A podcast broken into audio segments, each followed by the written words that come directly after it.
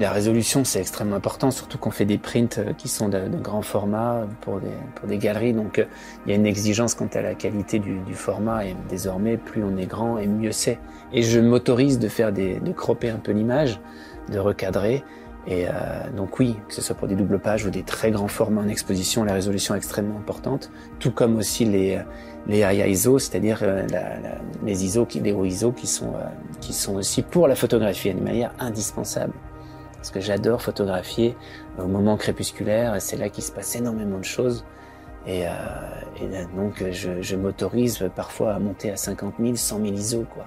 Donc euh, oui, il me faut une bonne résolution, mais c'est toujours le compromis.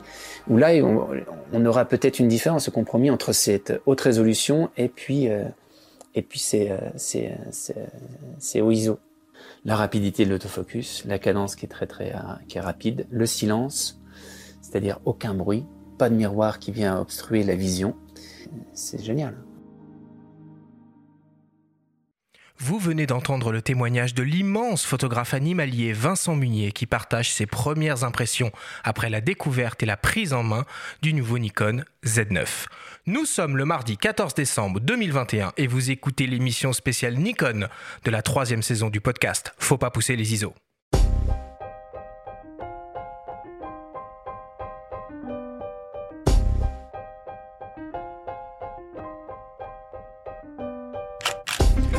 Bienvenue sur Faut pas pousser les ISO, le podcast entièrement dédié à l'image pour tous les passionnés de photos et de vidéos. Je suis Arthur Azoulay et cette émission vous est proposée par le magazine Le Monde de la Photo. Aujourd'hui, nous vous proposons une grande émission spéciale sur le nouvel hybride professionnel de Nikon, le Z9. Dans cet épisode, nous allons tout vous dire sur cet appareil hors du commun avec les témoignages de nombreux photographes et vidéastes ambassadeurs Nikon qui ont eu la chance de pouvoir l'utiliser sur le terrain. Attachez vos ceintures, c'est parti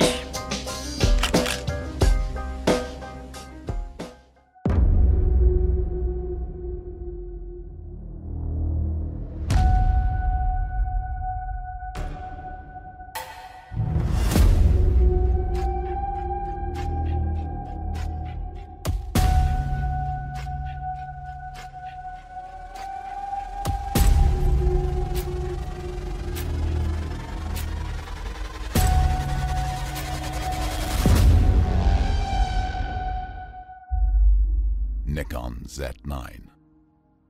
Unstoppable. T'as entendu Benjamin, on dirait le teaser d'un gros blockbuster euh, américain. Alors évidemment, hein, c'est pas la bande-annonce du prochain film de Denzel, mais bien celle euh, du nouveau euh, Nikon Z9, l'hybride des pros de la photo et de la vidéo. Comment vas-tu, mon ami Benjamin Favier, le rédacteur en chef du magazine Le Monde de la Photo aujourd'hui? Salut Arthur, eh ben, écoute ça va très bien, je croyais que c'était la de Dune, mais euh, ça pète bien, ouais c'est sympa. Ben, ça va être euh, chouette de pouvoir poser plein de questions autour du Z9, le premier boîtier pro Nikon en monture Z. Évidemment, et pour cette émission spéciale, on a le plaisir d'avoir avec nous autour de la table, à nos micros, deux invités que je vais présenter tout de suite. Je vais commencer par Julie Cogis. Alors Julie, on te connaît dans ton domaine de prédilection, qui est l'univers de la motocross, sous le nom de MX Julie. Tu es une photographe de terrain et d'action. Tu es photographe professionnel autodidacte depuis une dizaine d'années. Tu couvres les plus grandes compétitions de motocross en France et à l'international. Tu es en charge de la communication visuelle de certains teams et pilotes et tu travailles pour différentes marques de cet environnement. Tu as toujours travaillé en réflexe Nikon avec des D5 et D4S. Ta première expérience avec un appareil hybride a été avec le nouveau Nikon Z9 et depuis, tu harcèles littéralement Nikon pour qu'il te mette à disposition deux boîtiers pour couvrir la saison 2022 des compétitions de motocross qui va bientôt commencer. Bonjour à toi Julie et merci beaucoup d'être avec nous aujourd'hui. Bonjour, merci à vous. Et pour t'accompagner, nous avons le plaisir de recevoir Roland Serbiel. Roland, tu es le responsable avant-vente de Nikon France. Cela fait près de 25 ans que tu travailles chez Nikon. Tu as occupé diverses fonctions au sein du service technique et SAV comme coordinateur des formations de la Nikon School et comme chef de projet B2C et B2B. Tu es l'un des plus grands spécialistes des produits Nikon et tu connais évidemment sur le bout des doigts le nouveau Z9 qui vient tout juste d'être annoncé. Bonjour à toi Roland, merci d'être avec nous aujourd'hui. Mais bonjour à tous. Alors, plus grand spécialiste, euh, non, les vrais spécialistes, ils sont au Japon, c'est ceux qui ont construit les appareils. Moi, j'ai juste la chance de l'avoir eu en main un petit peu plus tôt et de pouvoir euh, vous en parler aujourd'hui. Voilà qui est dit. Et enfin, nous entendrons également au cours de cette émission les témoignages d'ambassadeurs Nikon avec la vidéaste Aurélie Gonin, le photographe Thibaut Chap, le photographe Little Chao et enfin Nicolas Gillet, le directeur marketing et communication de Nikon France. Voilà un très beau casting, mon cher Benjamin, C'est pas pour cette émission spéciale Nikon. Alors on va donc parler du nouveau Z9, l'hybride pro de la photo et de la vidéo qui a été annoncé euh, il y a quelques semaines et qui sera disponible très prochainement. Le Nikon Z9, c'est votre vaisseau amiral des hybrides de la gamme Z. C'est l'appareil conçu pour les photographes et vidéastes professionnels. C'est l'appareil qui va faire chuter vos ventes de D6. C'est votre réponse au Sony A1 et au Canon EOS R3. Mon cher Roland, du coup, c'est quoi un hybride professionnel pour Nikon? Un hybride professionnel pour Nikon, c'est avant tout un outil de travail, un outil de travail, pardon, mais également euh, un outil de loisir, un outil de loisir créatif. J'aurais tendance à dire que vous, vous le placez en hybride. Moi, j'ai- je le présente un petit peu comme la saison 2.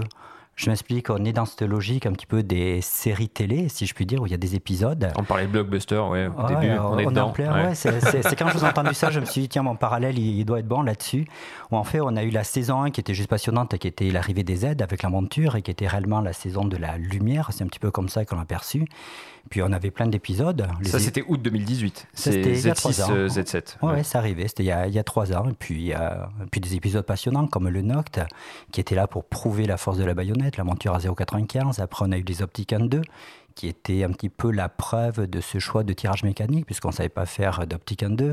Ensuite, dans la vidéo, on était attendu. Bon, on a lancé le RoProRes, on a lancé le Biro. Et c'est vrai que cette saison 1, en fait, sur les hybrides, a permis de tester plein de choses et j'en oublie. Et puis là, on arrive sur cette saison 2 qui est avec le Z9 et qui pour moi est la saison un petit peu de la data. Parce que finalement, la saison 1, c'était tout ce qui était de la lumière jusqu'au capteur. Et aujourd'hui, c'est du capteur jusqu'à la ventilation des images. Et c'est vrai que c'est une saison qui s'annonce juste passionnante. Quoi. Alors du coup, euh, bah, la, gamme des boîtiers euh, Z, elle est complète maintenant. Est-ce qu'on peut refaire un petit, euh, un petit tour du propriétaire? Alors, il y a plusieurs façons ouais, de la voir, cette gamme. Il y a soit de façon technique, on va la structurer par capteur, mais la moyenne, moi, je serais plutôt la structurer par usage. C'est vrai que le Z9, c'est un outil de travail à part entière, mais qui est surtout l'outil de travail pour tous ceux qui ont besoin de rapidité. Donc là, on retrouve de l'animalia, on retrouve du sport, pour tous ceux qui ont besoin de robustesse également. Ok, ça, c'est la partie euh, premier boîtier. Ensuite, euh, si on descend un petit peu, pour tous les photographes qui font de l'illustration, on aura le Z7 II. Donc là, on est plutôt dans un mode de capture un petit peu plus tranquille, mais on recherche de haute définition. 45 millions de pixels, hein, le Z7 II. hein. Exactement, ouais. Ouais. Comme- Comme le Z9. Et comme le Z9, ouais, Comme le c'est Z9, ça, hein. tout simplement. Et c'est vrai qu'il commence à y avoir une petite standardisation où on a ces deux formats, quoi, 24 d'un côté ou 45 de l'autre. Le petit frère, c'est le Z6 II, qui lui est un euh, super outil euh, véloce, sensible. Et on peut mettre un grip. on peut mettre Bravo. un grip. oui, mais c'est- c'était attendu. Exactement, ouais. Donc, euh, qui permet également de faire de très bonnes vidéos. Puis ensuite, il y a son petit frère qui est le Z5.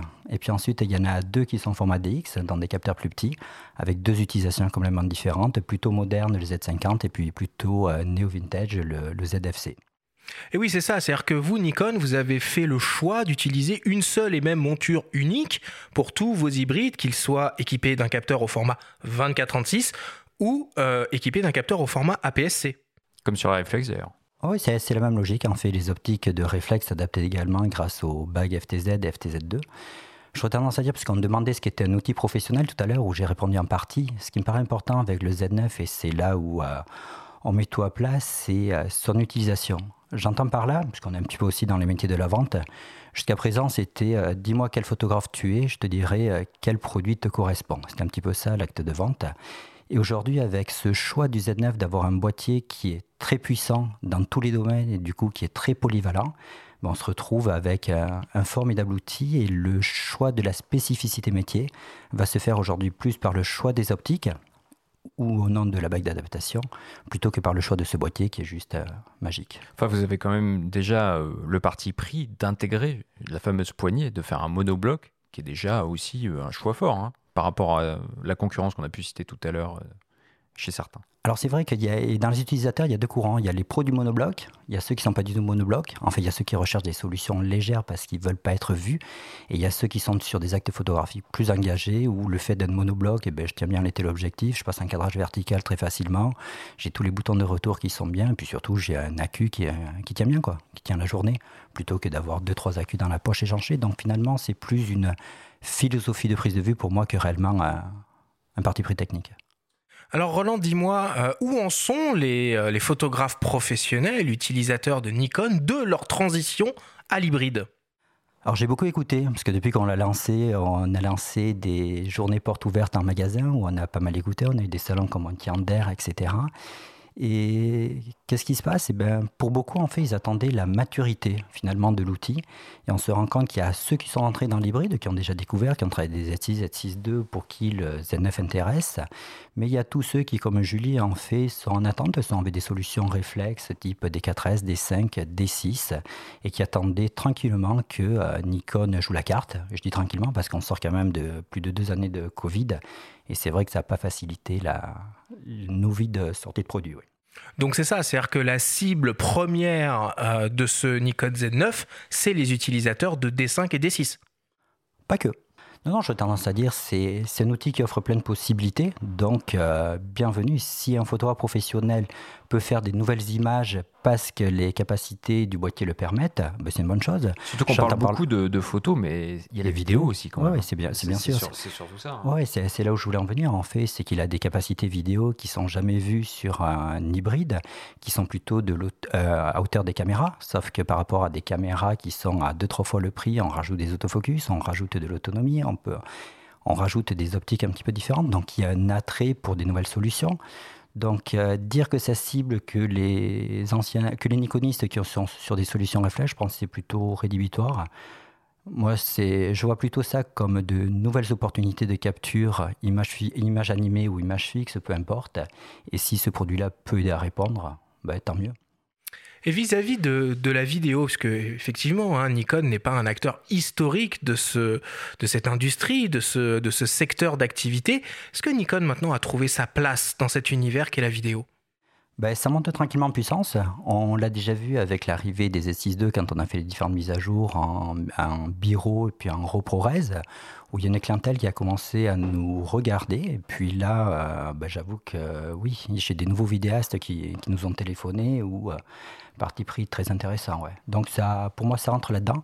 Au point de vue constructeur, par contre, on va fouiller un petit peu la réponse. On va surtout se rendre compte que le design des optiques est fait pour de la vidéo, avec euh, les capacités de passer au noir sur des bacs supplémentaires, avec les fonctions de focus briefing qui euh, permettent de mieux créer l'image. Donc finalement, les produits vidéo, ils se construisent.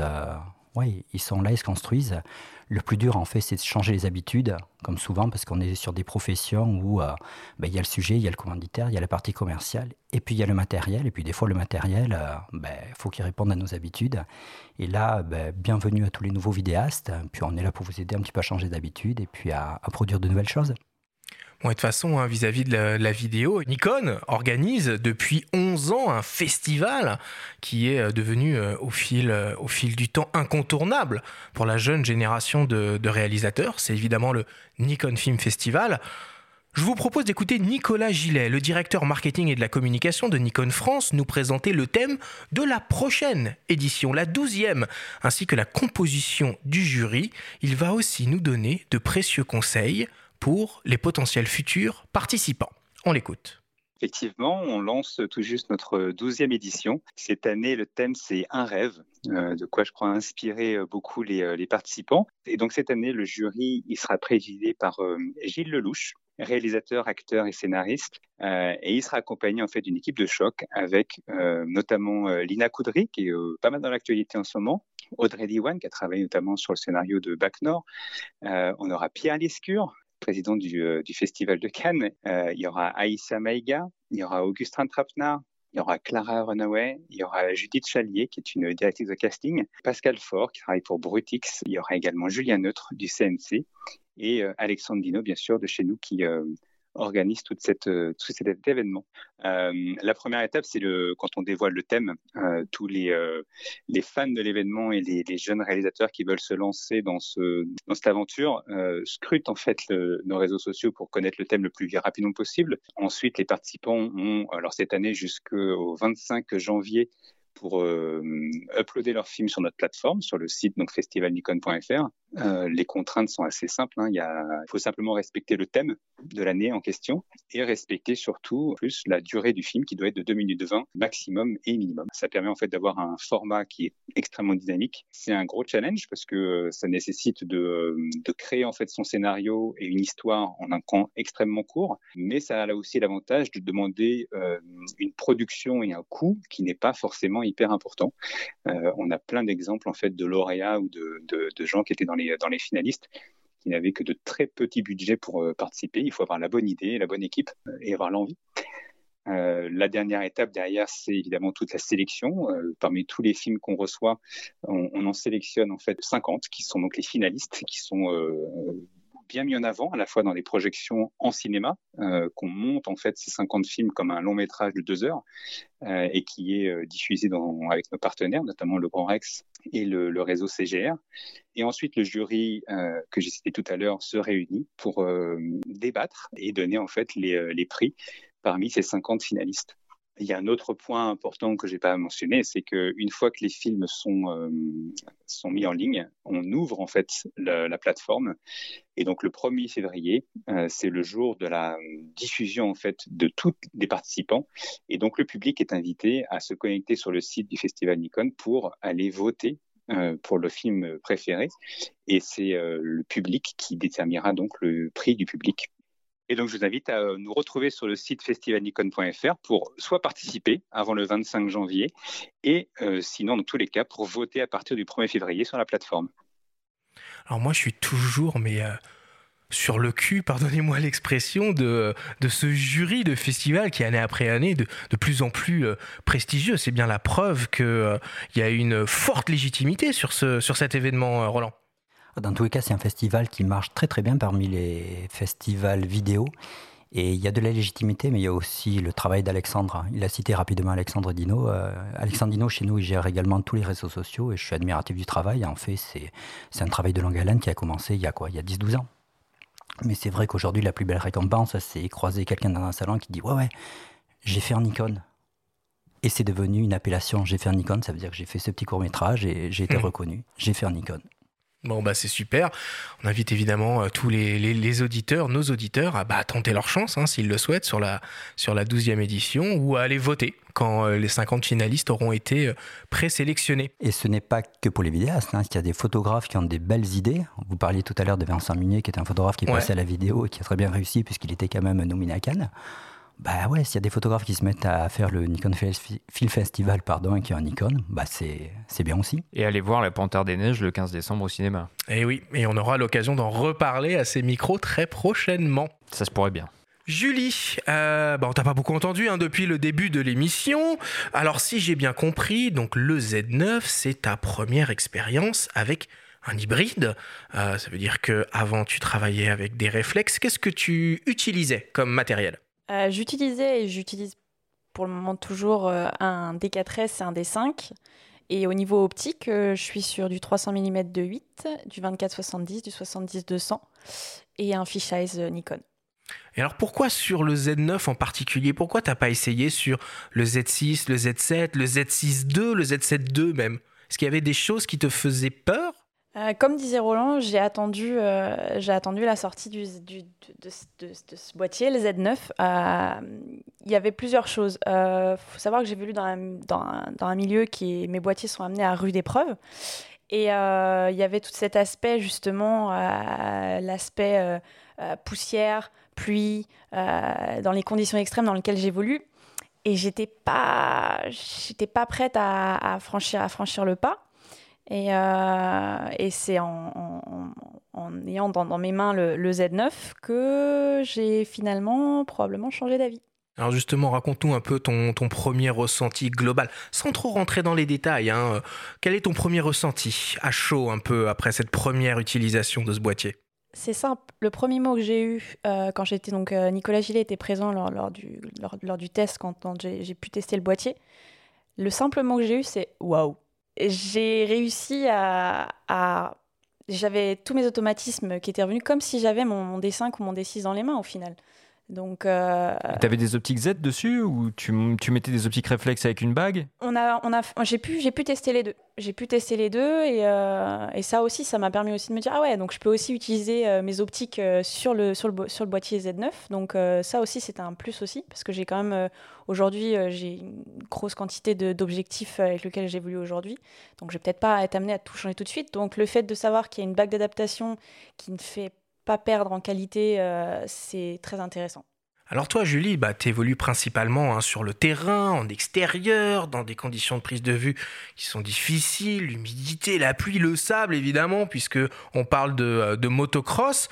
Tes sujets vont vite, ils vont super vite même. Qu'est-ce que tu attends du coup euh, de, ton, de ton boîtier en termes de aussi bien de prise en main, mais aussi de performance D'une manière générale, qu'est-ce que tu as besoin? Euh, Il y a plusieurs sujets. Il y a la partie robuste, comme je dis, la robustesse du boîtier. Ça, c'est la première partie. Parce que si, je suis amenée à shooter, à shooter sous la pluie, euh, il me faut un boîtier qui tienne, qui tienne, qui tienne la route.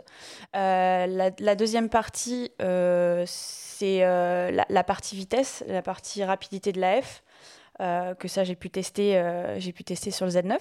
Ça a servi à quelque chose, euh, l'espèce de rideau qui apparaît maintenant quand tu, tu éteins l'appareil pour changer d'optique. A priori, il y a un rideau qui tombe sur le capteur. Ça, c'était justement pas mal un, terrain, un de ça. mes points. C'est pour les, les raisons pour lesquelles j'avais pas, j'avais pas franchi le pas de, de la série Z. C'était ce fameux. euh, euh, J'en ai discuté avec des collègues. Ouais, la série Z, la série Z. Moi, ce qui me posait problème aussi, c'était ouais, quand je vais changer d'optique, qu'est-ce qui va, qu'est-ce qui va se passer qu'on en voit fait le capteur hein, en on voit le euh, capteur, ouais. euh, c'est quand même, euh, moi, il est ex- ultra exposé. Et, et- et en fait, ce volet, justement, c'était l'une de mes premières interrogations quand, on, quand on m'a dit, ouais, tu vas tester le Z9. Ouais, et, ce- et ce volet. Et donc, effectivement, c'est un volet ultra robuste qui, euh, au moment où on éteint l'appareil et qu'on change d'optique, euh, permet de- de- d'éviter toute cette inquiétude que j'avais au niveau de- de- d'emmener de, de la saleté à l'intérieur de mon boîtier, quoi. Alors Roland, du coup, qu'est-ce que Nikon a, intégré comme technologie au Z9 pour répondre aux besoins qui sont assez précis euh, de Julie dans son domaine, qui est euh, la photographie de, sport motorisé? Est-ce que déjà tu peux peut-être nous parler, pour commencer, de l'autofocus et des performances en rafale qui sont assez impressionnantes sur cet appareil?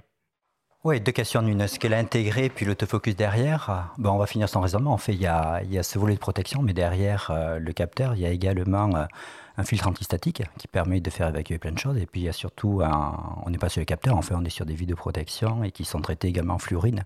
Donc là, oui, c'est pour compléter un petit peu la réponse. Et il y a aussi, pardon, il y a quelque chose au niveau de la stabilisation, non? Le bloc de la stabilisation qui est maintenu. J'allais aussi. j'allais oublier, oui, tout à fait, puisqu'on est sur un capteur stabilisé. Tu peux nous expliquer rapidement en quoi ça consiste? Parce que ça a l'air intéressant, ça. Mais c'est tout simplement en fait quand on éteint l'appareil photo, le capteur qui normalement est stabilisé bouge en fait, se fixe et se range derrière un espèce de petit ergot qui le stabilise et qui fait que bah, quand on est reporter, qu'on a un top case et que le boîtier il subit plein de vibrations, quand on est en Afrique ou etc. Et voilà. bah, finalement, en termes de robustesse, c'est important, ça. Alors, euh, ben, la robustesse, on va continuer parce que euh, c'est un appareil photo où la conséquence, je pense qu'on va y revenir plus tard, mais c'est qu'il n'y a plus d'obturateur. Mais déjà, c'est un hybride, il n'y a plus de mécanisme de chambre, il n'y a plus de miroir, etc., qui fait que finalement, on n'a plus de partie mécanique.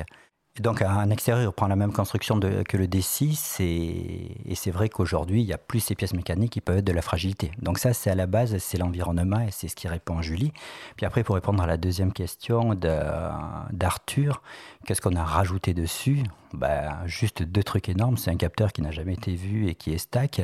OK. Puis un autofocus qui est complètement, euh, qui a été revu corrigé. Je crois que tu voulais que je développe un petit peu cette partie-là. Ouais, c'est ça. Alors peut-être juste avant, euh, les performances en rafale, c'est hyper important hein, pour toi, Julie, j'imagine. Le Z9, il aligne 20 images par seconde en rafale en RAW sur 1000 photos consécutives. Exactement, sur un RAW compressé avec une carte qui, bien sûr, absorbe ce flux-là.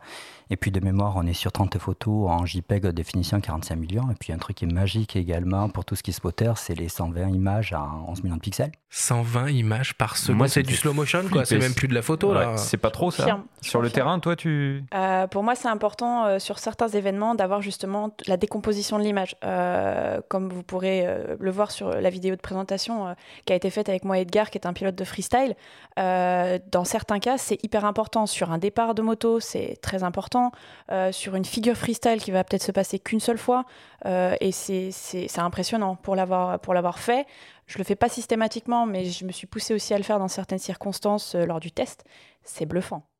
moi, je trouve que ça rend surtout certaines photos on les a plus rapidement. Alors quand je dis en fait, je m'approprie le discours de quelques photographes que j'ai écoutés, mais par exemple, quand Bernard Papon, qui travaille à l'équipe, qui maîtrise la boxe, me dit on attend tout le match pour avoir l'image où euh, le point touche le visage et on a toutes les vibrations de la peau. Et des fois, on attend demi-heure, trois quarts d'heure, une heure pour l'avoir. Il est clair qu'à 120 images, ils l'ont dès le premier quart d'heure, ils peuvent transmettre. Ça change dans la diffusion les spotters qui, au décollage d'un avion, ont besoin juste de voir la post-combustion, qui est une fraction de seconde, et puis tu fais ta rafale, on l'a. Donc finalement, des images qui sont compliquées à voir, ça permet de les avoir beaucoup plus tôt. Alors soit on est passionné et ça permet de les avoir plus facilement, soit par contre on est dans des gestions de flux de production avec des impératifs de transmission parce que derrière il y a des couvertures qui doivent tomber, etc. Ben Là-dessus, on rajoute du rendement à l'agence de presse qui nous fait confiance sur le choix du matériel. Et donc euh, les 120 images par seconde, c'est possible parce qu'il n'y a pas d'obturateur euh, mécanique. Je veux dire, hormis euh, l'intérêt en termes de robustesse et l'absence de pièces mécaniques qui bougent dans le boîtier, c'est quand même un, un, parti pris super fort de Nikon. Vous êtes les premiers à lancer un boîtier de ce calibre-là sans obturateur. mécanique. Est-ce que tu peux un peu nous ah parler de ça? C'est un boîtier en fait qui est bourré d'innovation et là-dessus Nikon a été très novateur. Mais je présenterai plutôt comme l'absence de capteur. En fait, c'est la conséquence de plein de choses. C'est-à-dire qu'il s'est passé. L'absence d'obturateur, tu L'absence d'obturateur, oui, pardon, je, je, bafouille. Pas grave. Euh, c'est plutôt la conséquence. C'est parce qu'il se passe plein de choses que finalement, on n'a pas besoin d'obturateur, donc on ne le met pas. Et euh, la première partie là-dessus, c'est réellement ce capteur et ce capteur stack. Euh, tu peux nous expliquer empilé? Parce que c'est donc stack, c'est un capteur de structure empilée. Alors là, mon explication, elle va peut-être faire rougir euh, tous les simplement, simplement.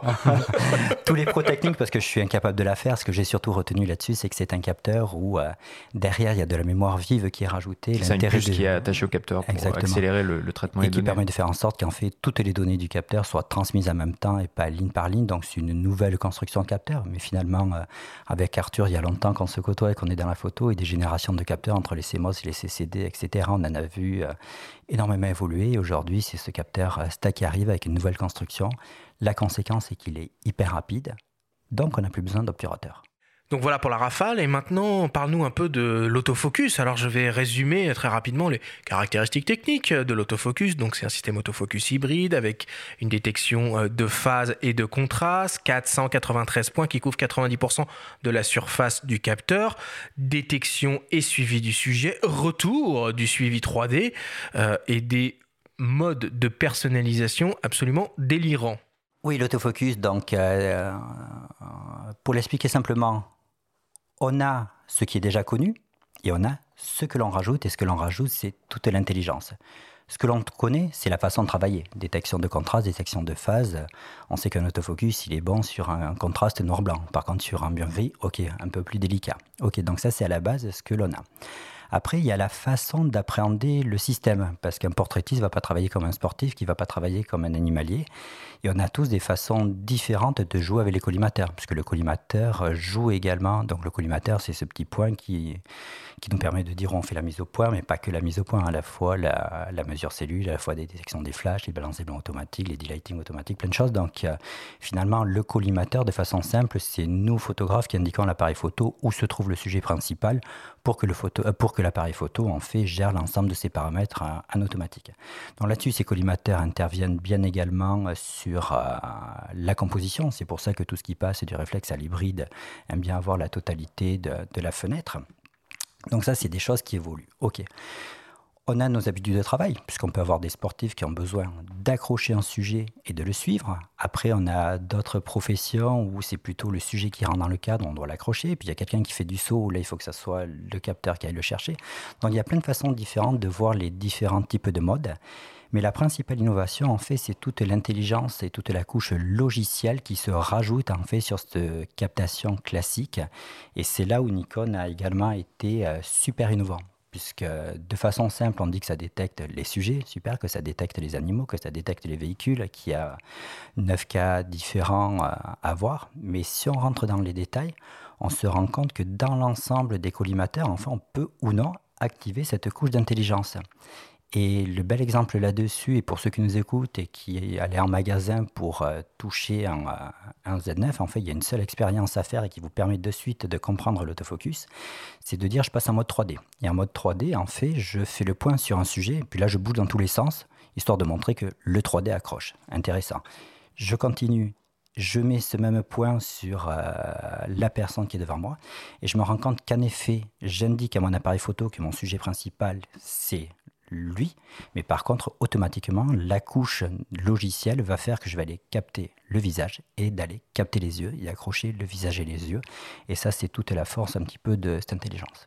Et c'est un retour aussi du suivi 3D qui était euh, sur les réflexes. Alors, c'est peut-être d'autres algorithmes, et, voilà, mais on avait perdu ce, mode sur les, les premiers Z euh, et oui, il puis, et puis il est revenu. Il est revenu et puis euh, d'une performance complètement accrue et différente de par euh, cette couche en fait logicielle qui se rajoute.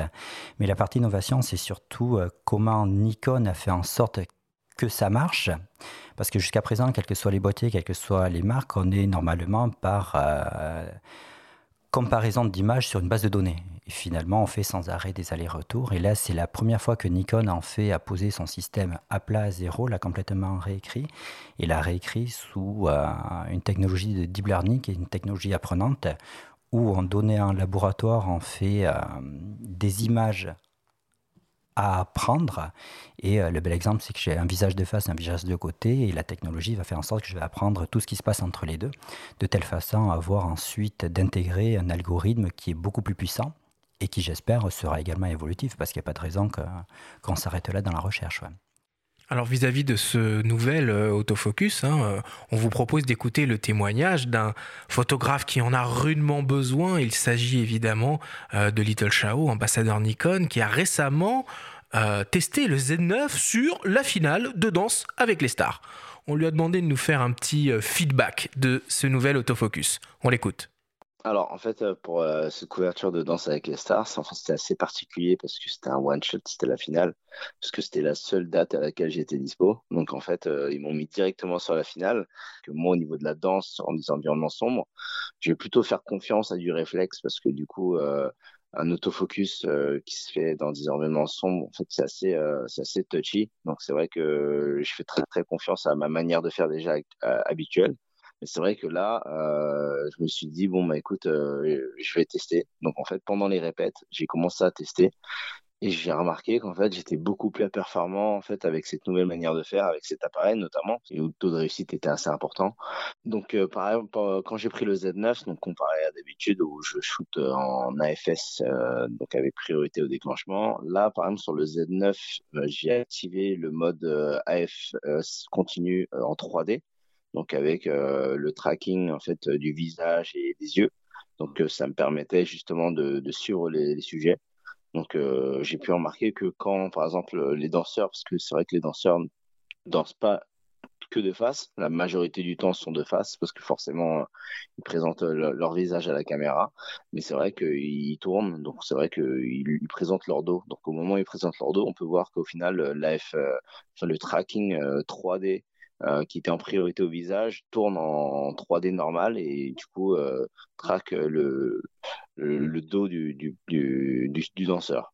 Donc après, euh, il y a des choses que j'ai remarquées intéressantes, c'était que forcément quand il y avait plusieurs personnes, euh, F, euh, la F3D, justement, la, possibilité de, de shooter via l'écran, en fait, on peut sélectionner euh, la priorité de la personne sur laquelle en fait le tracking va se faire. bah, après j'étais en 70-200, donc il y avait des plans d'ensemble où je voulais avoir des plans serrés, et il y avait des plans où je voulais avoir tout le décor, donc notamment une photo où le décor était incroyable, donc avec une grande fumée rouge, ils étaient en contre-jour, et en fait, malgré euh, le fait qu'ils étaient en contre-jour, en silhouette, et donc en fait, j'ai pu remarquer qu'ils réussissaient quand même à détecter en fait la silhouette euh, de l'humain. Donc en final, en fait, on détecte plus l'œil parce qu'il est trop petit justement, mais euh, l'appareil détecte en fait le sujet en tant que silhouette humaine. Julie, toi qui as un point de comparaison extrêmement concret entre le réflexe et, et le Z9, qu'est-ce que ça donne niveau autofocus sur de la motocross lancée à 150 km/h ben, je m'emballe un peu peut-être là sur la vitesse. Peut-être. un petit peu quand même. Edgar était vite, mais quand même. Euh, le résultat est bluffant. Et donc j'ai pu aussi utiliser cette, euh, ce, mode de détection. Euh, je l'ai mis dans différentes conditions. j'ai mis le pilote à sortir de nulle part. il, me capte, il me capte le pilote directement. J'ai fait aussi à travers une forêt de pins où mon pilote était vraiment en arrière-plan. Euh, avec une ligne de, de, euh, devant moi. Et en fait, euh, à aucun moment, il m'a perdu le sujet. Donc, c'était pour moi mes premières expériences avec justement ce, mode. Et le résultat, pour moi, est, bluffant. Je l'ai mis dans différentes situations. Et, Avec une bague FTZ, du coup? Oui, il y avait une bague FTZ à ce moment-là. Ok, bon bah voilà pour ce nouveau système autofocus qu'on retrouve à l'intérieur du Z9. On va parler du boîtier en lui-même un peu maintenant. Donc, euh, on l'a déjà un peu évoqué. Donc, une conception monobloc, un boîtier qui ressemble à s'y méprendre un D6, euh, construction en alliage de magnésium, genre d'étanchéité. Les mensurations, finalement, c'est 20% plus compact qu'un D6 et ça pèse seulement 110 grammes de moins. C'est étonnant finalement parce que le, un des arguments initial des hybrides, c'était quand même la compacité. Alors c'est vrai que l'un des arguments des hybrides, c'est la compacité. Je ne sais pas si c'était un argument de Nikon au début. Dans tous les cas, beaucoup de photographes en fait recherchent de la compacité. Tout simplement parce qu'ils sont dans des modes opératoires où ils ont le sac sur le dos, ils ont toutes les optiques et que euh, du poids de gagner, c'est important. Quand on est sur euh, des boîtiers gamme D6, Z9, euh, on est plutôt à la recherche de boîtiers bien équilibrés. Et là, on a tendance à faire rentrer également le choix de l'optique et l'équilibrage de cet appareil photo. La façon dont on place les mains, la façon dont dans une position verticale on tient euh, notre boîtier et on le pilote. Parce que finalement la différence euh, entre un produit plus euh, entrée de gamme ou haut de gamme, je ne sais pas si on a le droit de dire entrée de gamme ou haut de gamme, mais plus abouti, c'est la quantité de boutons et la quantité de boutons c'est chaque fois des personnalisations. Donc moi je compare ça à un instrument, à quelqu'un qui fait de la musique, il pilote son boîtier et finalement un équilibrage parfait entre une optique qui est lourde et pertinent. T'as vite euh, trouvé tes marques en passant du D6 au, Z9 euh, je, rejoins ce que dit Roland. Euh, j'ai très très vite trouvé mes marques. C'était une, de mes premières aussi question avant de l'avoir en main. J'ai vite trouvé mes marques et euh, bah, je, suis partie euh, shooter. Euh, je n'ai pas eu de problème. L'ergonomie pour moi est quasiment la même. Mes questions, c'était au niveau des boutons parce que qui dit nouveau boîtier, je me suis dit est-ce qu'ils vont me changer les boutons de place Parce que c'est devenu un automatisme? Maintenant sur mes, sur mes boîtiers. En fait, on a, c'est comme disait Roland, c'est comme un instrument de musique. On a tous nos automatismes. Et je dirais qu'en à peine un quart d'heure, j'ai récupéré tous mes automatismes. Surtout sur les boîtiers pro, hein. c'est souvent ça qu'ils demandent aussi, c'est de ne pas être perdu en prenant le boîtier en main. Et les menus, pareil? Les, menus sont relativement les mêmes, certains ont été simplifiés, d'autres, on a d'autres fenêtres, mais je dirais que tout est vraiment, c'est devenu, devenu beaucoup plus facile. Après, on parlait du poids. Pour ceux qui ont un doute, en fait, c'est tout simplement un magasin. Vous y allez, vous sortez l'optique, vous sortez l'accu, et vous allez vous rendre compte qu'il n'est pas si lourd que ça. Et finalement, c'est un boîtier qui fait lourd parce qu'il a une accu qui est, qui est un chameau qui est d'ailleurs la même batterie que celle du D6. Ouais, les batteries D6, D5, D4S s'adaptent. Par contre, euh, c'est pas la même batterie puisque là on a une nouvelle batterie qui arrive euh, avec le Z9 qui a un ampérage un petit peu plus important et qui surtout permet d'être rechargé depuis l'appareil. Et c'est là où il y a toute l'innovation puisqu'on est sur des appareils photo qui sont également nomades, qui peuvent être pilotés à distance, etc. Et l'idée de mettre directement euh, une prise USB-C en alimentation secteur, c'est également un plus. Mais par contre, Julie pourra mettre sa batterie de D6 dans le Z9 et ne pas la recharger du coup en USB, mais ça fonctionnera. Oui, tout à fait. Ouais. Il y aura juste des subtilités sur euh, les chargeurs où de manière simple, la nouvelle batterie n'est pas chargée par les anciens chargeurs, alors que le nouveau chargeur charge les anciennes batteries. Alors Julie, euh, quand on passe du réflexe à l'hybride, il y a un sacrifice qu'on doit faire, c'est cette fameuse visée optique au profit d'une visée numérique électronique, je veux dire. Parle-nous un peu de cette sensation que tu as eue euh, quand tu as mis ton œil dans le viseur du Z9. Euh, ce que je peux en dire, c'est que c'est pareil, le mot revient, mais ça a été, ça a été bluffant pour moi. ça nous permet de voir en temps réel, on ne perd pas de temps, on ne quitte pas l'œil du viseur, on fait ses réglages, on ajuste tous, tous, ces settings directement et en fait on a le, le, résultat en temps réel dans, dans, le viseur en fait et où, aussi je vais développer là-dessus c'est que moi dans mon activité j'ai plus de blackout alors, explique, ce que c'est euh, le blackout. auditeurs, euh, euh. Alors le blackout, c'est quand on, quand on déclenche, on a ce fameux passage au noir, c'est-à-dire qu'on on ne voit plus l'image qu'on a captée, en fait, on ne la voit pas. Et, et avec le Z9, on a, plus, on, a, on a toute la décomposition de l'image, donc on voit exactement en temps réel tout ce qu'on est en train de capter en, en photo technologie dual stream, c'est ça Roland? Ouais, c'est là que tu veux que j'en vienne. Je vais juste euh, ouvrir un petit peu pour finir sur le dual stream en fait, parce qu'il y a ceux qui sont pro-hybrides et qui nous écoutent, et il y a ceux qui sont peut-être en phase de découverte. Donc euh, le principal intérêt de la visée hybride, c'est que je vois ce que je capture. C'est-à-dire que si je me mets en noir et blanc, euh, je vise en noir et blanc et je refais mon exposition en noir et blanc. Ça, c'est la, la base de la visée hybride. Le choix de Nikon, après, il a été double. Il a été sur ce capteur-là que l'on regarde. Et on a fait un choix d'avoir un capteur qui est euh, beaucoup plus lumineux, entre guillemets, puisqu'on passe de 1000 à 3000 candela de mémoire, qui fait que quand on a des écarts de contraste forts, ben, on voit du détail dans les ombres. Ça, c'est la base. Mais après, en effet, euh, Nikon a été novateur là également une nouvelle fois à travers cette technologie du dual stream. De façon simple, en fait, c'est comme euh, un ordinateur qui a deux cartes vidéo et qui sort deux signaux simultanément. Ben, c'est exactement la même chose qui se passe sur euh, l'appareil. En sortie de capteur, vous avez un signal qui est processé, l'image qui se crée, qui part vers la carte. Mais en parallèle, vous avez un deuxième signal qui sort, qui est processé et qui part vers la visée. Donc à la définition de la visée, etc. Et la conséquence, l'absence de blackout, c'est tout simplement parce qu'on ne voit pas les images qui sont capturées, mais on voit le flux de la visée qui est en continu. Et un mot sur la définition, d'ailleurs, on n'en a pas parlé, la définition de 3,68 millions de points, qui peut être jugée de sage, puisque c'est la même définition que les Z6.2, Z7.2. Pourquoi ce choix finalement de ne pas être allé plus haut en définition? Alors là, Nikon Japon nous a pas réellement donné de choix, mais moi je l'argumente dans certaines formations revendeurs un petit peu comme euh, quand vous regardez un tirage d'exposition, on fait, on regarde une image qui est à une distance donnée et même si on a beaucoup plus de détails, on les voit pas forcément. Donc je fais un petit peu le même parallèle et je complète que très souvent quand on vise, et ça c'est bon pour les porteurs de lunettes, en fait on accommode comme si on était à 80 cm. Donc là je pense que Nikon a tout simplement choisi d'avoir la bonne définition pour une visualisation de cette trame à 80 cm. Julie, euh, tu viens de l'univers du réflexe, tu utilises donc, tu as donc des optiques euh, et pas des moindres, tu nous en as un peu parlé euh, tout à l'heure. Qu'est-ce que ça donne du coup leur utilisation sur le Z9 avec cette bague d'adaptation active, la FTZ2 ben, pour moi, j'ai eu, j'ai eu aucun, aucun souci, aucune perte. Euh, j'ai pu euh, tester mes différents optiques et pour moi là-dessus, euh, j'ai rien à redire. C'était un peu aussi une de mes craintes parce que que ce soit chez les concurrents, que ce soit j'en ai discuté avec plusieurs de mes collègues et c'est justement ouais mais du coup qu'est-ce que tu vas faire de tes optiques Est-ce qu'on t'a parlé de la bague d'adaptation? Et au final toutes les craintes sont parties parce que je peux utiliser mes optiques sans aucun, aucune contrainte et sans aucune perte. Voir c'est encore mieux parce que tu as même le boîtier qui est stabilisé désormais donc une optique qui n'est pas VR sera désormais stabilisée. Alors évidemment, donc on peut utiliser ces optiques réflexes euh, sur un Z9 avec cette bague, mais il y a aussi toute une gamme euh, d'objectifs natifs monture Z qui sont disponibles au catalogue ou qui vont arriver très prochainement, euh, notamment vis-à-vis des téléobjectifs hein, qui, euh, qui, qui sont légion dans le domaine de la photo de sport et de la photo animalière. Alors il y a un 100-400 mm f4.5.5.6, donc ça c'est une nouveauté. En développement, il y a un 600 mm, un 800 mm, un 200-600 mm et aussi un 400 mm 2.8 avec, s'il vous plaît, un convertisseur de focale 1.4 intégré. Roland, est-ce que tu peux nous dire euh, quelques mots sur ces prochaines futures optiques? Parce que tu crois que je suis autorisé à parler de ce qui n'existe pas encore. Oui, bah, on nous a dit que oui. j'ai appelé, euh, j'ai appelé, on m'a dit oui. Hein.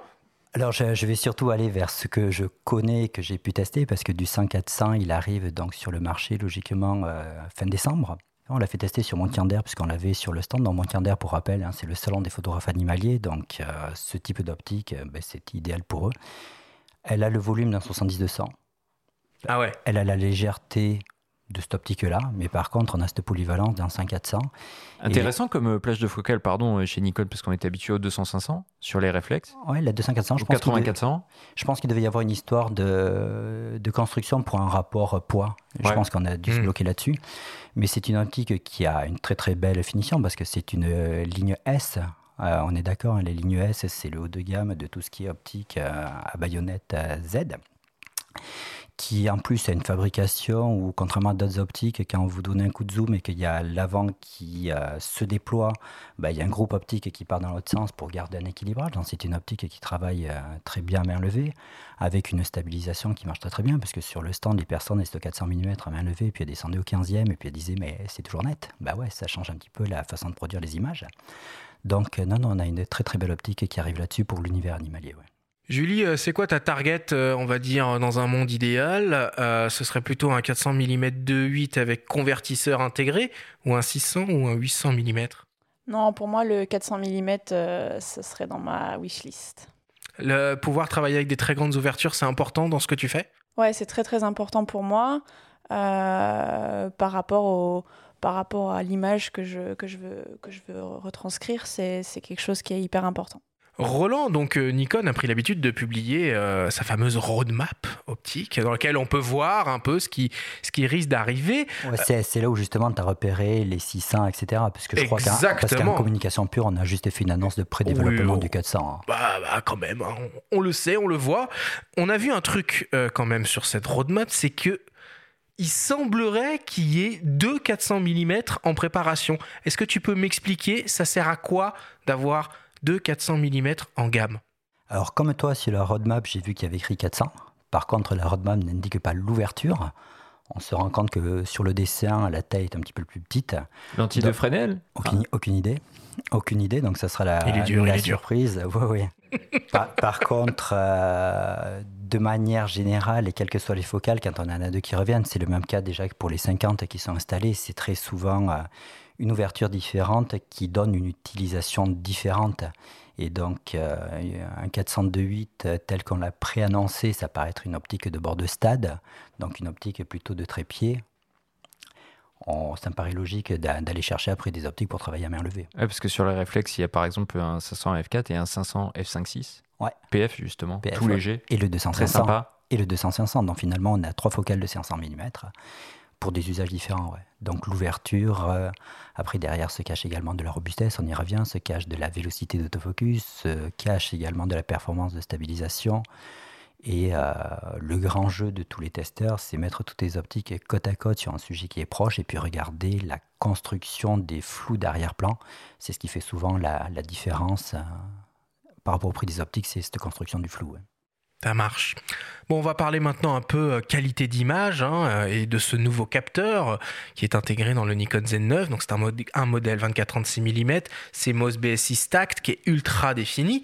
On a entendu en introduction de cette émission le photographe animalier Vincent Munier qui était plutôt enthousiaste sur son utilité avec l'ultra haute définition et sur les performances en haute sensibilité ISO de cet appareil. Alors avant d'entrer un peu plus dans le détail, on vous propose d'écouter un nouveau témoignage d'un autre photographe Thibaut Chap, spécialisé dans le mariage, qui nous parle, lui, de son usage, son propre usage de la Ultra HD et des hautes sensibilités ISO dans sa spécialité. On l'écoute. Le travail de définition, c'est hyper important pour moi parce que euh, je vais avoir parfois besoin de recadrer euh, dans ma scène. Euh, J'ai deux moments où ça risque de m'arriver vraiment. C'est euh, les, les, moments où je peux pas composer mon image comme je le souhaite, euh, notamment aux cérémonies, dans les cérémonies, notamment dans les églises. Des fois, on est obligé de garder un certain recul pour pas parasiter la scène, pour pas parasiter les vêtements, soit pour que les invités puissent profiter, soit pour que pour que on, on vienne pas couper l'émotion de la cérémonie. Donc, je suis forcément des fois un peu en recul, un peu plus loin. Euh, mais la composition est perfectible et le fait de pouvoir garder cette discrétion en reportage et en ayant la possibilité d'avoir l'image que je souhaite en allant récupérer une zone seulement de la photographie, c'est véritablement un, un confort supplémentaire dont je me priverai pas. Et en termes de qualité et même en termes de nécessité d'impression derrière, euh, j'ai moi besoin systématiquement de, très très haute définition. Et donc pour moi, c'était une évidence que tous mes appareils photo seraient avec cette haute définition. Donc le Z9 répond euh, de ce côté-là complètement à mes, attentes. Après, en matière de dynamique de capteur, en matière de gestion des ISO, clairement, Euh, j'ai une vraie contrainte en, en reportage, c'est que je peux pas forcément maîtriser la lumière. On est, euh, on est souvent, moi je, je, travaille beaucoup en Provence avec des lumières très contrastées, euh, et pour pouvoir capter des événements, des moments, euh, des scènes complètes, euh, la dynamique du capteur est absolument indispensable. Et c'est là où vraiment bah, les capteurs que que, j'ai pu tester euh, m'ont donné une pleine satisfaction parce que ça va me permettre d'aller récupérer des détails dans les basses lumières sur parfois des visages, tout en gardant le contexte euh, du lieu, euh, parfois de l'environnement qui, est indispensable. Et au fur et à mesure de la journée, euh, la, la, lumière baisse. Hein, je, pense, je pense souvent aux soirées euh, je pense souvent au cocktail où on va avoir des discours et, et j'ai pas forcément envie de rajouter un flash, euh, même si ça peut avoir des effets créatifs intéressants, mais ça casse un peu la vérité de l'image, ça casse un peu la sensation et le ressenti de ce qu'on a vécu.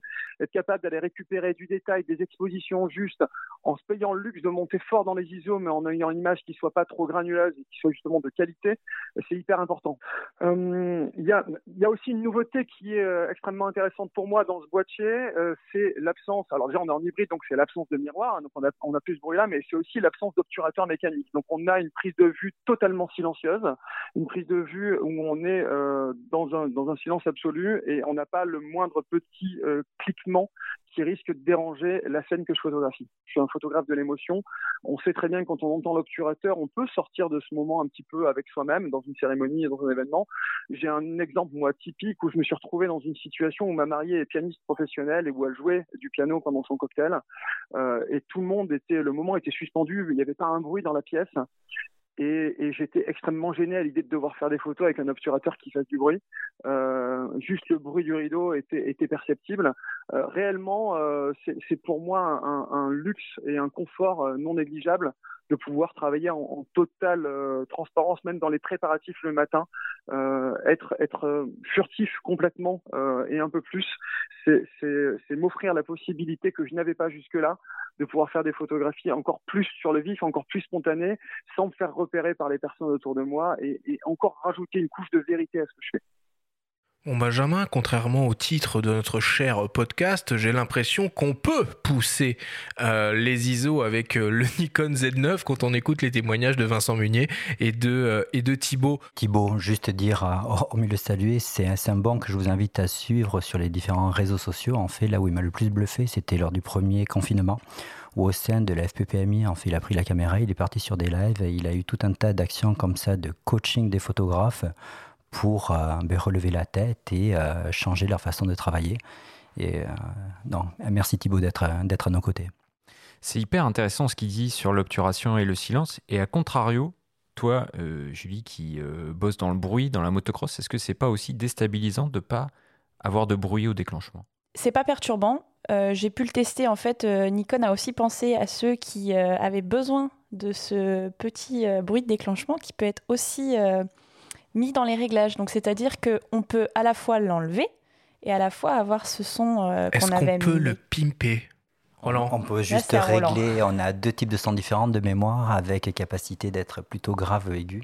J'adorerais qu'on puisse euh, mettre ce qu'on veut, mettre ce qu'on veut, etc. Après, pour répondre plus finement à la question de ceux qui ont besoin de bruit alors qu'ils ne peuvent pas faire de bruit, euh, vous prenez un casque et vous pluguez sur le mini jack, vous entendez le son du déclenchement et vous êtes le seul à l'entendre dans vos oreilles. Hein. C'est pareil, moi je suis amenée aussi euh, au, témoignage de Thibaut, euh, de et de Vincent Munier, je suis aussi amenée euh, à avoir des, moments où je ne peux pas être proche de la scène. Le pilote est en concentration, euh, je vais pas pouvoir me rapprocher comme je veux, donc le fait que l'on ait ces 45 millions de pixels, c'est pour moi, et le fait de pouvoir recadrer dans mon image, c'est un gros plus. C'est quoi ton workflow du coup euh, sur, euh, sur le terrain? J'ai cru comprendre que tu devais être extrêmement réactif pour livrer les images. Comment tu fais? Exactement. en fait, sur les différentes épreuves, euh, je suis amenée à avoir des, certaines de mes équipes qui sont amenées à gagner. Donc il faut que dans, dans les cinq minutes euh, après que le pilote ait passé donc la ligne d'arrivée, le drapeau à damier, je puisse euh, délivrer, euh, sélectionner le plus rapidement quelques images. Et donc c'est aussi possible grâce, grâce aux au Nikon Z9. Je l'ai aussi sur le D5 et le D6, mais je peux, grâce à différentes applications aussi euh, télécharger, sélectionner mes images, euh, travailler dessus si j'en ai besoin et les envoyer euh, le plus rapidement possible. Euh, Roland, du coup, toutes ces problématiques de transfert d'image, c'est ultra stratégique, j'imagine, pour Nikon et les services qu'ils veulent apporter aux photographes professionnels alors c'est stratégique pour nous, mais c'est surtout stratégique pour euh, les agences. Il ne faut pas oublier que c'était un appareil photo qui a été développé en corrélation avec euh, les copains de l'AFP que je salue et qui ont validé un petit peu tous les flux de production derrière. Pendant les JO de Tokyo notamment, ou même avant? Oh non, ils ont commencé à bosser il y a, il y a pas mal d'années. En fait, les, les gars de l'AFP sont euh, consultants euh, depuis plusieurs années. Mm. Donc, euh, il y a ce qu'ils donnent et puis il y a au fur et à mesure ce qui est délivré derrière, au fur et à mesure des appareils.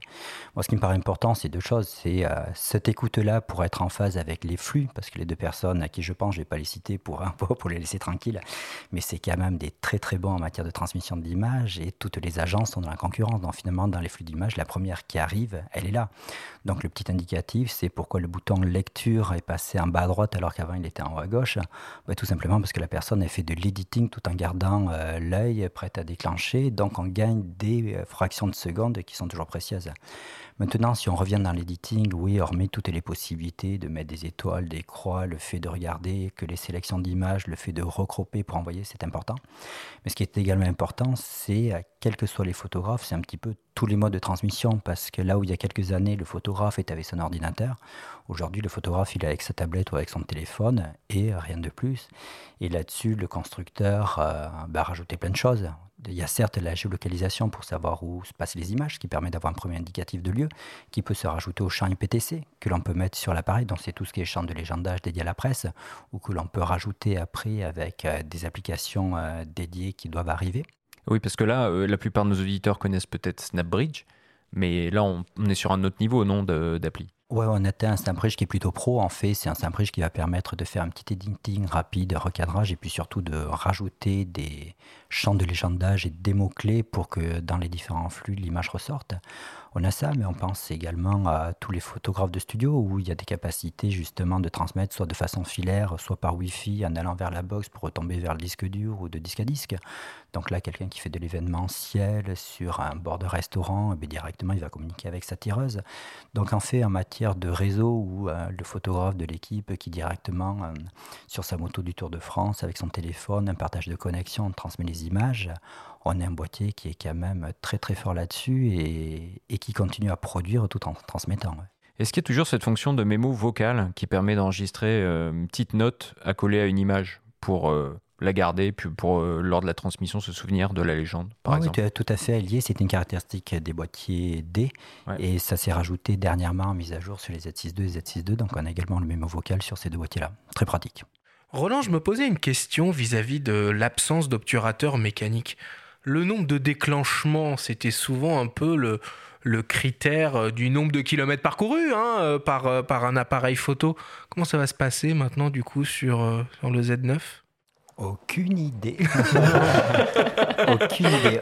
On n'a plus cette, ce repère qui était déjà un petit peu tronqué pour les personnes qui faisaient de la vidéo avec des hybrides, parce que finalement, on lançait des séquences vidéo, on n'avait pas beaucoup de déclenchement.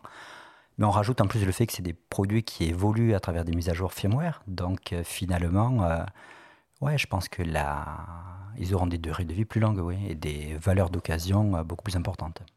Alors avoir 45 millions de pixels sur le capteur et des vitesses de traitement si extrêmes permet aussi beaucoup de choses côté vidéo. Sur ce point et sur le papier, le Nikon Z9 n'a absolument rien à envier à certaines caméras de cinéma professionnel. On vous propose d'écouter la vidéaste Aurélie Gonin, tout juste intégrée à la team ambassadeur Nikon, nous présenter les possibilités vidéo de cet appareil. J'ai eu la chance euh, ce mois d'octobre de, tester le Z9 pour un vrai tournage, puisque j'ai filmé euh, Julie et le pilote Edgar Torrenteras euh, en, action. Et bah, du coup, j'ai vraiment pu tester le, boîtier et, ses fonctionnalités pour la vidéo, qui sont euh, vraiment exceptionnelles et qui répondent à tout ce qu'un cadreur peut attendre euh, aujourd'hui d'une caméra, dans la mesure où on bénéficie d'un capteur très grand et très défini, donc on peut tourner en 8K. Mais on peut aussi tourner en Ultra HD 4K avec des cadences qui montent jusqu'à 120 images par seconde. Alors que pour la 8K, pour l'instant, on est bridé à 25 ou 30, mais avec une mise à jour du firmware bientôt, on pourra progresser jusqu'à 50 ou 60. Et le fait de pouvoir tourner avec des cadences pareilles et dans des dimensions pareilles, eh ben, ça permet ensuite de faire des ralentis extrêmement fluides en post-production.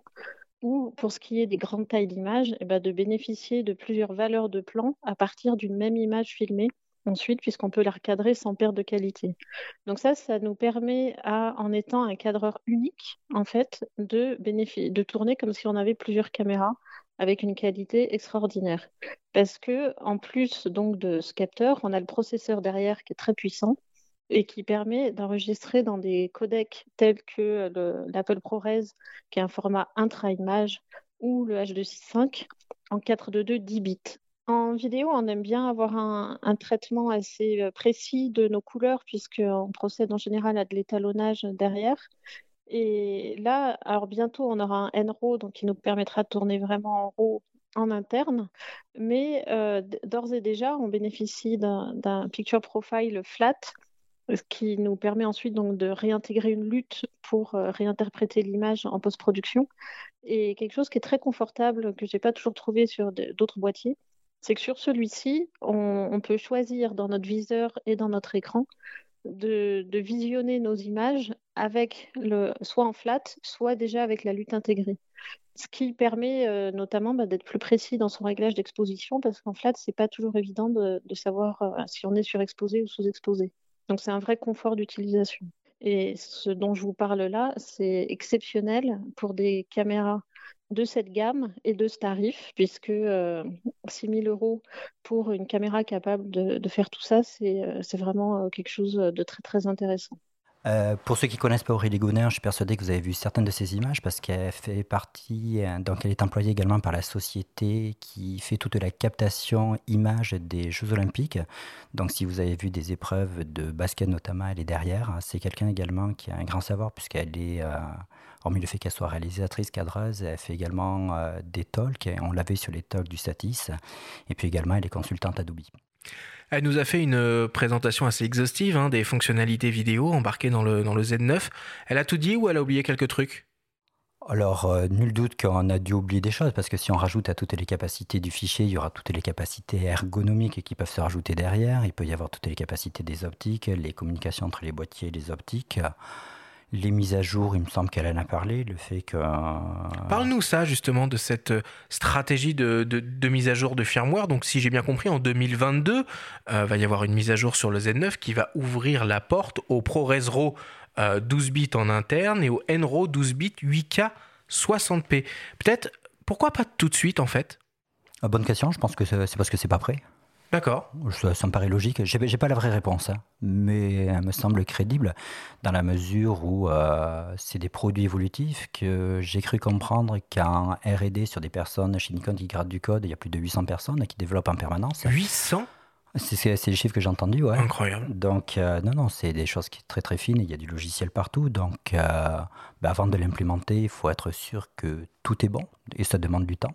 Là, il y a une petite révolution quand même. Ce NRO, euh, l'euro propriétaire en vidéo, on vous attendait absolument pas là-dessus. Ça a suscité euh, pas mal de réactions hein, euh, dès la sortie du Z9. Et c'est quoi la volonté de Nikon Alors, il n'y a pas que l'euro qui a suscité. Il y a également le fait d'avoir du ProRes en natif. La volonté sur ce boîtier-là, c'est surtout d'avoir un appareil photo le plus polyvalent quels que soient les domaines d'expertise. Donc on a situé en long en large comme quoi c'était une bête en photo, quels que soient les secteurs. C'est une bête en transmission, ça paraît logique qu'il est ce qui se fait de plus fort en vidéo également dès la sortie. Et la 8K, on a vu que chez certaines marques, certains modèles, il pouvait y avoir des soucis liés à la surchauffe. En interne, comment vous avez géré ça? Vous avez mis un ventilateur comme un certains Un ventilateur qui, qui, soufflerait? Non, non, pas, pas, pas du tout. Pas du tout.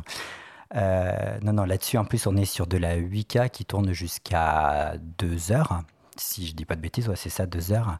Non, non, c'est dans la construction du boîtier. Pour ceux d'entre vous qui ont, passé, qui ont vu passer des visuels de, la cage de, de l'appareil, vous allez vous rendre compte qu'il y a des petites fenêtres en fait qui se trouvent sous le moniteur. Et en fait, dans ces petites ouvertures, on met euh, une matière qui est euh, thermoconductrice, je ne me rappelle plus de, la matière, excusez-moi. Et l'idée, c'est que la chaleur va s'évacuer par ce côté-là. Donc ça, c'est une première réponse. ça veut dire qu'il faut mieux filmer euh, en levant l'écran par non, du tout, parce que c'est non, non, non, ça s'évacue. Et puis la deuxième chose, c'est qu'en général, ça chauffe quand les processeurs ils sont à bout de souffle. Euh, là, depuis le début, on dit que l'Expeed 7, c'est un, processeur très très puissant. Donc le fait d'avoir un processeur qui, qui n'est pas à fond dans sa production fait qu'il chauffe euh, moins. Donc c'est également une autre réponse. Bon bah voilà, hein, évidemment c'est impossible de présenter absolument toutes les fonctionnalités tant elles sont nombreuses euh, intégrées à ce, nouvel appareil, mais on a déjà fait un, beau tour euh, d'horizon. Roland, moi j'ai une question sur le prix et la disponibilité. Alors là pour le coup c'est une magnifique surprise puisque le boîtier va être proposé 1300 euros moins cher que le D6 à sa sortie. Comment avez-vous réussi cette prouesse? C'est une prouesse ou c'est de l'honnêteté? Je développe la différence entre D6 et Z9. C'est toutes les parties mécaniques qui ont sauté. L'obturateur qui a sauté, le mécanique de chambre, il y a beaucoup de parties mécaniques qui ont sauté. Donc euh, pourquoi facturer plus cher un appareil photo qui finalement, je pense, mais là ça n'engage que moi, doit coûter moins cher à produire? Donc je pense que c'est un début de réponse. Quand est-ce qu'on va pouvoir le trouver ce Z9 du coup? Alors les disponibilités. Julie l'attend là, hein, euh, nous en parle depuis tout à l'heure. Alors je tiens à dire que Julie n'est pas la seule à l'attendre parce que pour les plus anciens qui ont connu euh, l'effet Détroit avec toutes les réservations, quand on regarde tous les pré-engagements qui sont en magasin, on fait la, on a battu le, le Détroit. Donc c'est. C'est vrai? Ouais, donc c'est juste magique pour génial. nous. Mais ça veut dire que si aujourd'hui euh, vous sortez pour l'acheter, ben, vu tous les photographes qui sont devant vous, tous les photographes qui attendent, euh, je serais surpris que vous soyez livré avant le mois de mars-avril. Et aujourd'hui, on annonce les premières arrivées en magasin plutôt euh, début janvier. Ok. Bon, Julie, du coup, tu bascules ou pas sur le Z9 Je ne vais pas acheter un, un D6 et je vais attendre et basculer sur un Z9. D'accord. Alors, ça va être quoi ton setup? Euh, mon setup au niveau des, euh, des, optiques, je vais garder les mêmes pour le moment. Mhm. Euh, peut-être que je me laisserai tenter sur certaines optiques que je n'ai pas encore. Je n'ai pas encore vraiment réfléchi à cette partie-là. J'attends impatiemment d'avoir le Z9 en main. voilà. Et le 100-400, il arrive quand? Non, lui aussi, normalement, c'est fin décembre. Je dis normalement parce que euh, le Covid, c'est pas une légende. Les problèmes de composants, c'est pas une légende. Et la logistique euh, n'est pas simple en ce moment. Bon, allez, il est temps de mettre fin à cette discussion. On passe au débrief.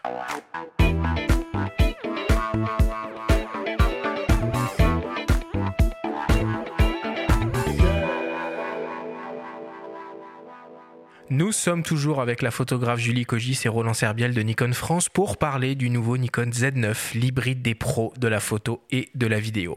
Julie, Roland, si on devait essayer de résumer, de synthétiser en quelques minutes les informations importantes à retenir qu'on s'est dit pendant cette longue discussion, qu'est-ce que ce serait? Peut-être Roland, à qui s'adresse le Z9 alors le Z9 aujourd'hui c'est le boîtier le plus polyvalent de la gamme où on a mis tous les curseurs à la fois de qualité photo, de transmission et de qualité vidéo au maximum de ce que l'on pouvait faire. Donc c'est un appareil photo qui s'adresse aussi bien à tous les professionnels de la photo comme de la vidéo, mais également à tous les passionnés qui veulent se faire plaisir avec un, bel outil. Julie, qu'est-ce qui t'a le plus plu, le plus impressionné sur cette expérience avec ce nouveau boîtier? Il y a une partie que je pensais ne pas me servir et l'écran orientable pour moi agrandit le champ des possibles. Euh, je suis amenée dans certaines situations à pas forcément avoir la place de pouvoir euh, euh, tourner autour du sujet comme j'ai envie. Donc je dirais que l'écran orientable pour moi est, un vrai plus. L'emplacement des boutons quasi identique, une ergonomie juste parfaite comme LD6 et aussi robuste que mes boîtiers. Il y a un truc qui a l'air bien sur l'écran orientable qu'on a pas du tout mentionné aussi, c'est l'affichage qui bascule en mode vertical. J'ai vu ça, moi j'ai pas testé encore, ça a l'air plutôt pas mal ça. Oui, c'est, je confirme, c'est vraiment euh, exceptionnel.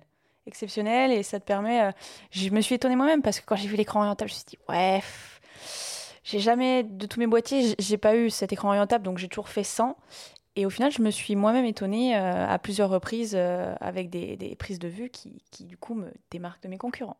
Alors moi, c'était rentable. En fait, j'observe. Hein, c'est un petit peu le, rôle aussi de mon métier.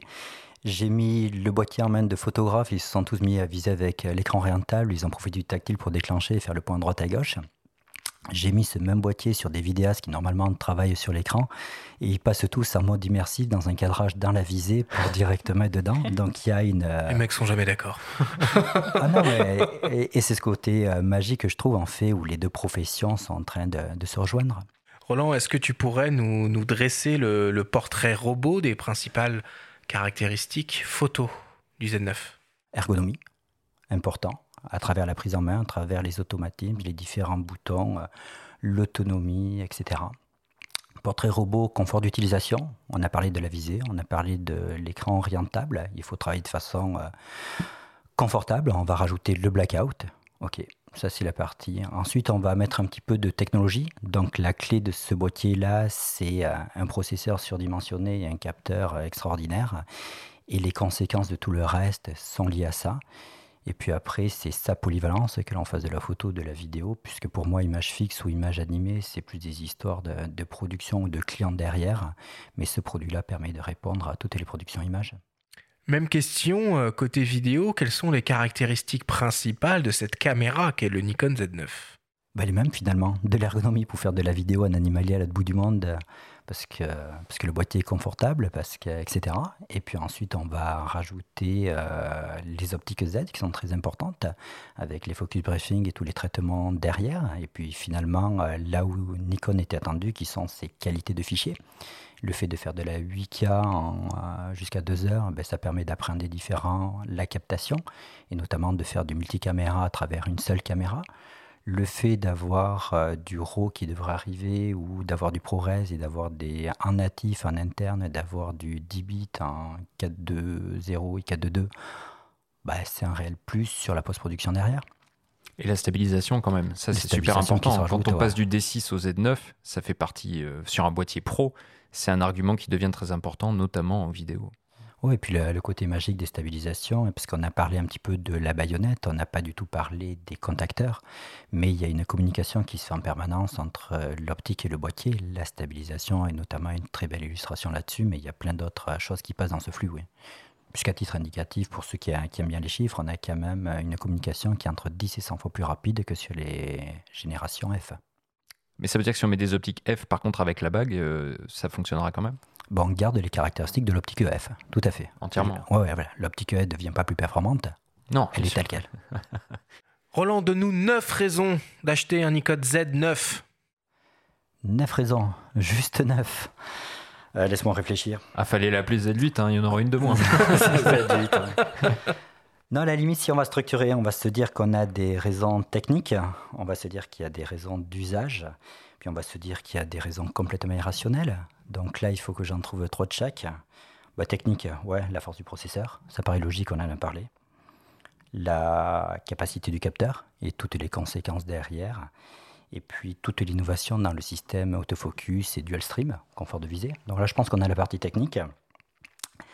La partie usage, bah, l'ergonomie. Julie l'a dit à plusieurs reprises. La polyvalence, pour moi, c'est beaucoup d'important. Un outil qui est multiprofession, c'est là où Nikon a surpris tout le monde. Et puis pour moi qui suis Nikoniste depuis euh, quelques temps, ben, la rétrocompatibilité. Parce que finalement, pourquoi ne pas mettre une vieille optique AIS qui a plein de défauts sur de la gestion de la lumière et qui va faire une écriture vidéo qui sera typique ben, Finalement, euh, la photographie, c'est aussi du jeu. Donc ça, je mettrai ça à côté usage. Et puis il faut que j'en trouve trois pour le côté irrationnel. Bah ouais, on va y aller côté ego. C'est l'appareil le plus puissant du marché actuellement. Ok, donc c'est une belle raison de l'acheter. Et bam euh, C'est Noël bientôt. On peut se faire plaisir. On est là pour consommer. Mais il sera là pour Noël? Non, ah, on va le précommander à ah, Noël, on va laisser les arts à Noël et puis on sera livré dès qu'on pourra livrer, c'est ça. Et puis finalement, c'est compte tenu de tout ce qu'il a dedans, euh, bah, c'est le meilleur rapport qualité-prix du marché actuellement. Julie, le mot de la fin. Je n'ai rien à ajouter. Cet appareil est bluffant et j'attends qu'il arrive. Merci beaucoup à tous les deux pour toutes ces explications.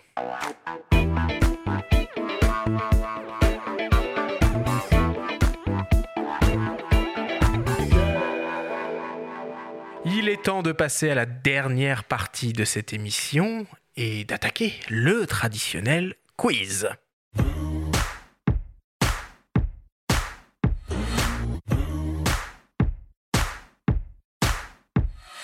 Le principe du quiz est très simple. Nous avons reçu des questions de la part de nos auditeurs qu'ils vous ont posées via notre compte Instagram, en lien ou non avec le sujet de cette émission. Nous en avons sélectionné quelques-unes et vous allez avoir seulement 30 secondes, et pas une de plus, pour tenter d'y répondre le plus clairement possible. Roland Julie, avez-vous bien compris la consigne? Oui, Arthur.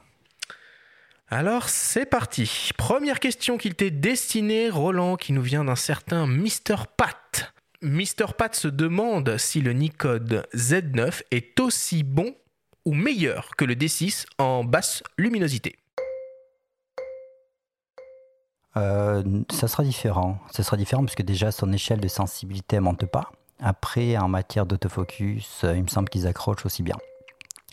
Sur les sensibilités de 5-6 ISO, j'ai la sensation que le Z9 a une dynamique plus importante, a une conservation des couleurs plus importante.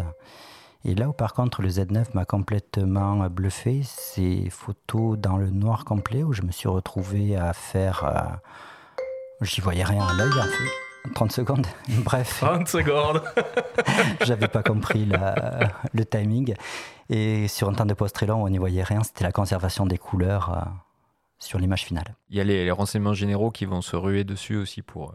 Euh, Alors, euh, ça peut être des possibilités. Eux, je pense qu'il y aura d'autres atouts. Il y a une chose qu'on n'a pas parlé qui est le mode RED, je crois qu'il s'appelle comme ça dans la traduction.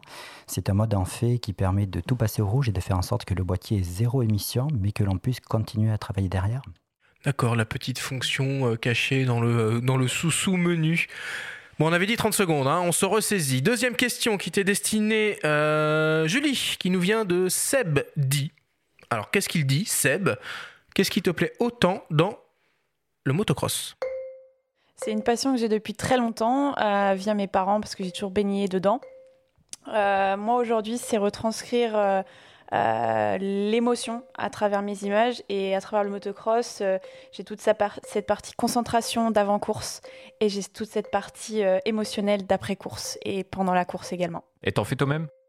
J'ai la possibilité d'en faire. J'ai une petite YCF qui m'est qui prêtée en collaboration avec la marque. Très bien, troisième question qui t'est destinée Roland et qui nous vient de Enon Production. Quand est-ce que Nikon va ouvrir la monture Z à Sigma? Euh, bonne question là-dessus, parce que quand on a annoncé les Nikon Z, on avait annoncé également que les différentes optiques tierces devraient arriver dans les trois ans. Ben, elles sont toujours pas là. Pourtant, il y a du. Euh, j'ai vu arriver des optiques chez. Samyang. Samyang, non, j'ai un autre en tête qui me revient pas. Euh, tac, tac, c'est pas grave, je sais qu'il y a une autre marque. Je sais que les gens de chez Sigma tiennent le discours comme quoi c'est Nikon qui bloquerait des brevets. Nous en interne, j'ai pas du tout confirmé ça, j'ai pas eu retour de ça.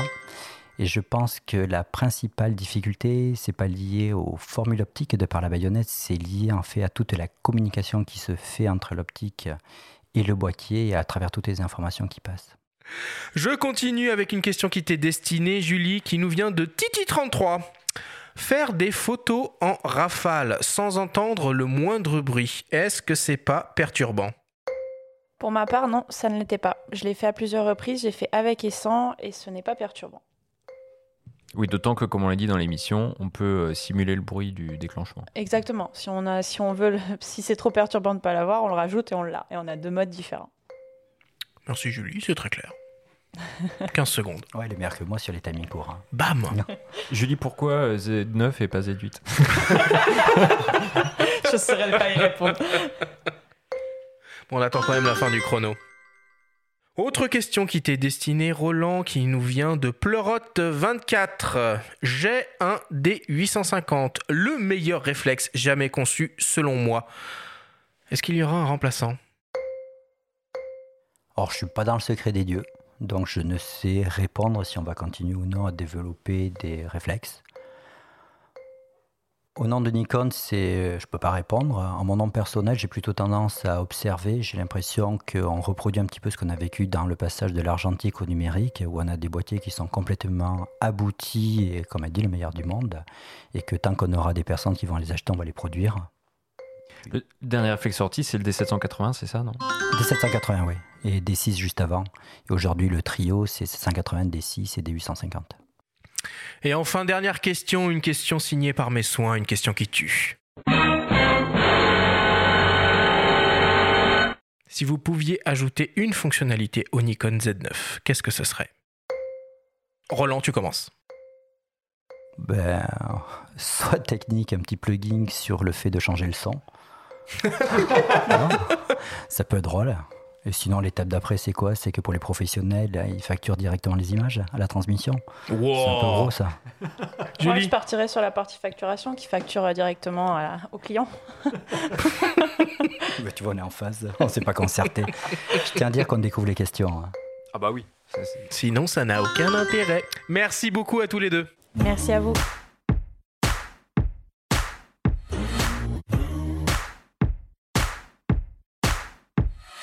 Nous voilà désormais à la fin de cette émission. Julie, Roland, c'était un véritable plaisir de vous avoir avec nous à nos micros pour parler de cet incroyable appareil qu'est le Nikon Z9.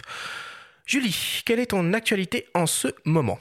En ce moment, c'est la fin de ma saison. Euh, après toute une saison avec plus de 21 épreuves malgré le Covid, euh, j'ai pu quand même parcourir le monde. Euh, donc, place à un petit peu de vacances, mais vous pourrez toujours suivre l'actualité car je vais continuer à poster et à dévoiler certaines de mes images avec le Z9 et sur ma saison qui vient de, se dérouler. Et la prochaine épreuve, rendez-vous au Touquet, début janvier. Merci Julie, c'était un plaisir de te rencontrer. Roland, l'actualité de Nikon en ce moment, qu'est pas ça? Non, c'est une gamme qui marche très bien entre les ZFC, les Z50 et les Z62, Z72.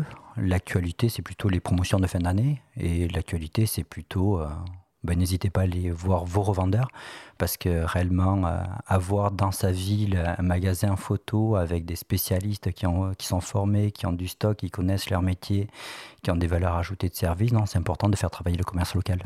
Merci beaucoup Roland en tout cas d'avoir été euh, avec nous aujourd'hui.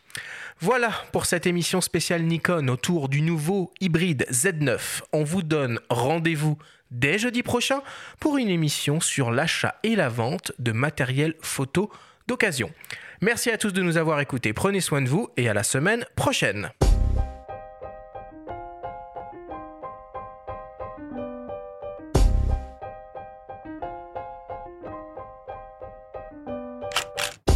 C'était Faut pas pousser les ISO, le podcast entièrement dédié à l'image pour tous les passionnés de photos et de vidéos. Abonnez-vous à notre chaîne et retrouvez l'intégralité de nos émissions depuis toutes les plateformes comme Spotify, Apple Podcasts, Google Podcasts, Deezer, Amazon Music et YouTube. Rendez-vous jeudi prochain pour un nouvel épisode. D'ici là, faites de la photo et n'oubliez pas, faut pas pousser les ISO.